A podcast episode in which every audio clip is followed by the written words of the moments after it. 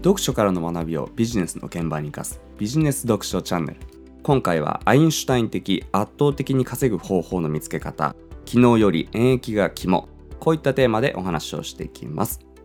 えー、先日読んだ本になりますがアインシュタインその生涯と宇宙、えー、こちらアインシュタインの電気ですね、えー、今から100年以上前の1905年当時26歳の若さで特殊相対性理論を発表したアインシュタインなんですけれどもそんなアインシュタインを描写するこんな一文がありました。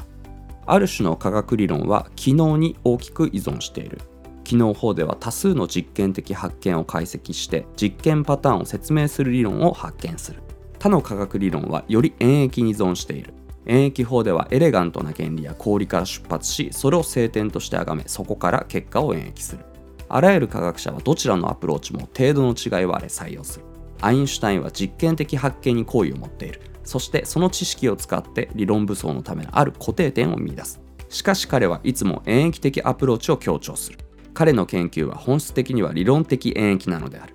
またですね1919年の本の中でアインシュタイン自身の言葉でこんなことも言っています。経験科学の創造について最も簡単な病像は一連の機能的手法である。個々の事実が選ばれまとめられそれらをつなぐ法則が明らかになる。しかしこのような方法で得られる大きな科学的知識の進歩は少ない。自然の理解における真に偉大な進歩は機能的手法とはほとんど正反対のところにある。こういった内容です。で今日はこの部分を深掘りしていこうと思うんですけれども結論から先に言うとビジネスで圧倒的に稼ぎたいなら機能的な方法だけでなく演疫的な方法と一緒に両輪で回すと答えや真理に近づきやすいということ。特にビジネスの場合は利益の源泉となるのは演疫的なアプローチの方が多いので是非これをお勧めしたいなと思います。でですねさっきから機能とか演疫とか意味のわからない難しい言葉をちょっと使っているんですけれども自分は別に物理の専門家ではないので、まあ、今回はこの2つの用語をビジネスで使えるように広い意味で話すことを、まあ、ちょっとご理解いただきたいんですけれどもこれはですねビジネスに置き換えて分かりやすく両方の用語を説明すると、まあ、機能というのは、ま、例えば SEO の世界で説明すると、えー、いろんなキーワードで上位表示されている例えば100サイト以上分析してみて今の SEO のトレンド的にはおそそらくこういうキーワードでこういう記事やコンテンツを書いた方が上位表示しやすいんだなとか同様にですね100サイトとか分析してみて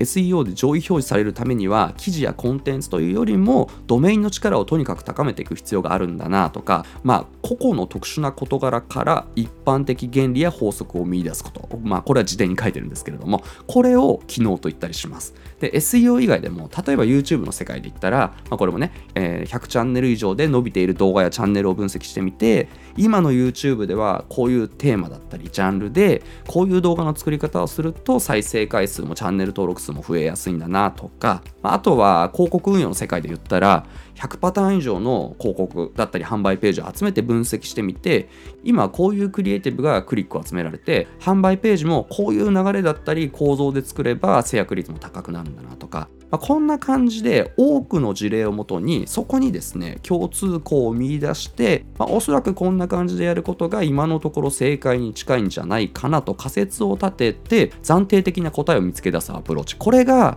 いわゆる機能と呼ばれるやり方です。こういうやり方のいいところは、えー、アインシュタインが言っていた経験科学の創造について最も簡単な病像は一連の機能的手法であるじゃないですけれども答えを導き出すのが比較的簡単なところです。で言ってしまえば誰かがすでにやっていてうまくいっている方法から共通項や法則を見つけるだけなので、まあ、最新の事例を数多く集めて分析さえすればこれは比較的簡単にまあねおそらくこうやってやることが今のところ正解に近いんだなっていう仮説を導き出して、まあ、ある程度の成果を出すことができるんですね。で一方で機能法のデメリットとしてはやっぱりこれもアインシュタインが言うところのですね、えー、しかしこのような方法で得られる大きな科学的知識の進歩は少ない。自然の理解における真に偉大な進歩は機能的手法とはほとんど正反対のところにあると。すでにある事例から答えを導き出すのであくまで2番煎じというか、まあ、どうしても他と似たような答えになりがちだったりうまくいっているライバルと似た方向に寄せていく形になるので、まあ、常にフォロワーというか追う立場で先駆者よりも利益を取りづらいと、あとはそうですね斬新な方法や革新的な方法は生まれづらいと。もちろん市場自体が急成長している場合であればこういったデメリットを補って余りある利益を機能法的なやり方でも十分に出すことができるんですけれどもやっぱりですね機能法だけだと限界があるっていうのも事実です。一方で演疫というのは例えば、えー、SEO の世界で説明すると上位表示されている記事やコンテンツっていうのを一旦全部無視してそれよりも Google が公式で出している品質評価ガイドラインとか Webmaster 向け公式ブログとか、まあ、こういったところに書かれている言葉を聖典として崇めてそこからどういうコンテンツを作ったらいいのかまあねこういった答えを導き出すことです。例えば Google の Webmaster 向けの公式ブログにはコンテンツを自己評価するためにそのコンテンツは独自の情報レポート研究分析を提供しているかそのコンテンツは雑誌百科事典書籍に掲載または引用されるような価値があるかみたいな感じでかなり具体的に項目が数多く書いてあるんですけれどもこれら一つ一つをもとにじゃあ独自の情報レポート研究分析を提供するにはどういうコンテンツを作っていけばいいのだろうかとか雑誌百科事典書籍に掲載または引用されるような価値があるコンテンツを作るにはどうしたらいいんだろうかとか、まあ、こういったことをブレストしながら考えて例えば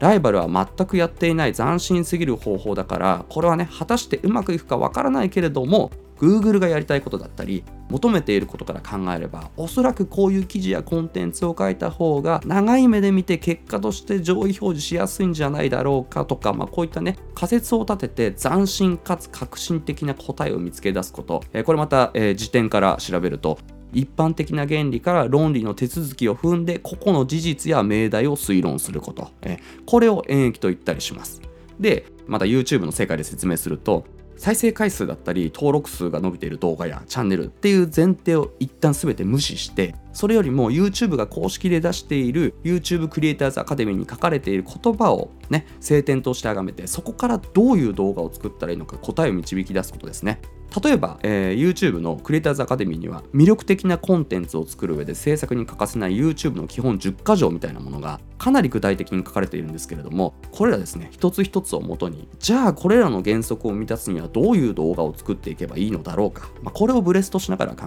えて例えばですよライバルは全くやっていない斬新すぎる方法だから果たしてうまくいくかわからないけれどもおそらく YouTube がやりたいことを求めていることから考えればこういう動画を撮った方が最再生回数も伸びたりチャンネルとしての価値が上がりやすいんじゃないだろうかとかそういう仮説を立てて斬新かつ革新的な答えを出すこと。これもいわゆる演疫と呼ばれるアプローチです。ちなみにですね、まあ、今っていうのは Google 検索や YouTube においてそれぞれのプラットフォームが提供している公式ガイドラインみたいなものを聖典として崇める例を紹介しましたけれどももちろん演疫に使えるのはこれだけではありません。もうちょっと抽象化するとたくさん引用されている魅力的な論文を書く方法みたいな本がもしあればそこに原則として書かれていることがそのまま SEO で上位表示するための聖典になるかもしれないですよね。あるいは高視聴率の面白いテレビ番組を作る方法みたいなものが書かれている本があればもしあればですよ。それが魅力的な YouTube チャンネルを作る上での制定になるかもしれないですよね。で、広告の世界だったら古くからある通販系の原則や法則が書かれている本が、まあこれが制定になるかもしれないと。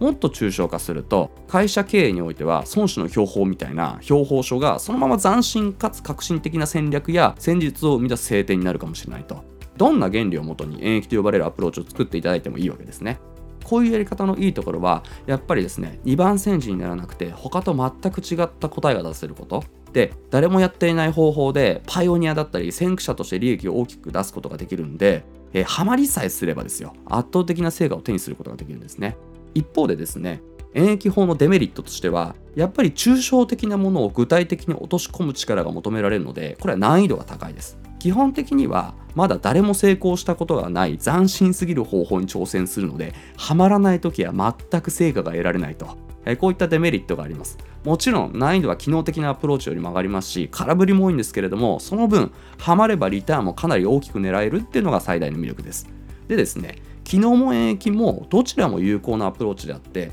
どちらが優れているかっていうよりも両輪で回していくことが重要でまあ普通にやっているとどうしても帰納的なアプローチに偏りがちなのでビジネスで圧倒的に稼ぎたいならば帰納的な方法だけでなく演繹的な方法と一緒に両輪で回すと答え真に近づきやすいと。特に、まあ、ビジネスの場合は利益の源泉となるのは演疫的なアプローチの方が多いのでぜひこれをお勧めしたいなというふうに思います。なおですね今日はちょっと専門的な用語もたくさん出てきたのでここまでの理解を踏まえてもう一度最初から音声を聞いてみるとより理解が深まるのでぜひ何度も聞いてみてください。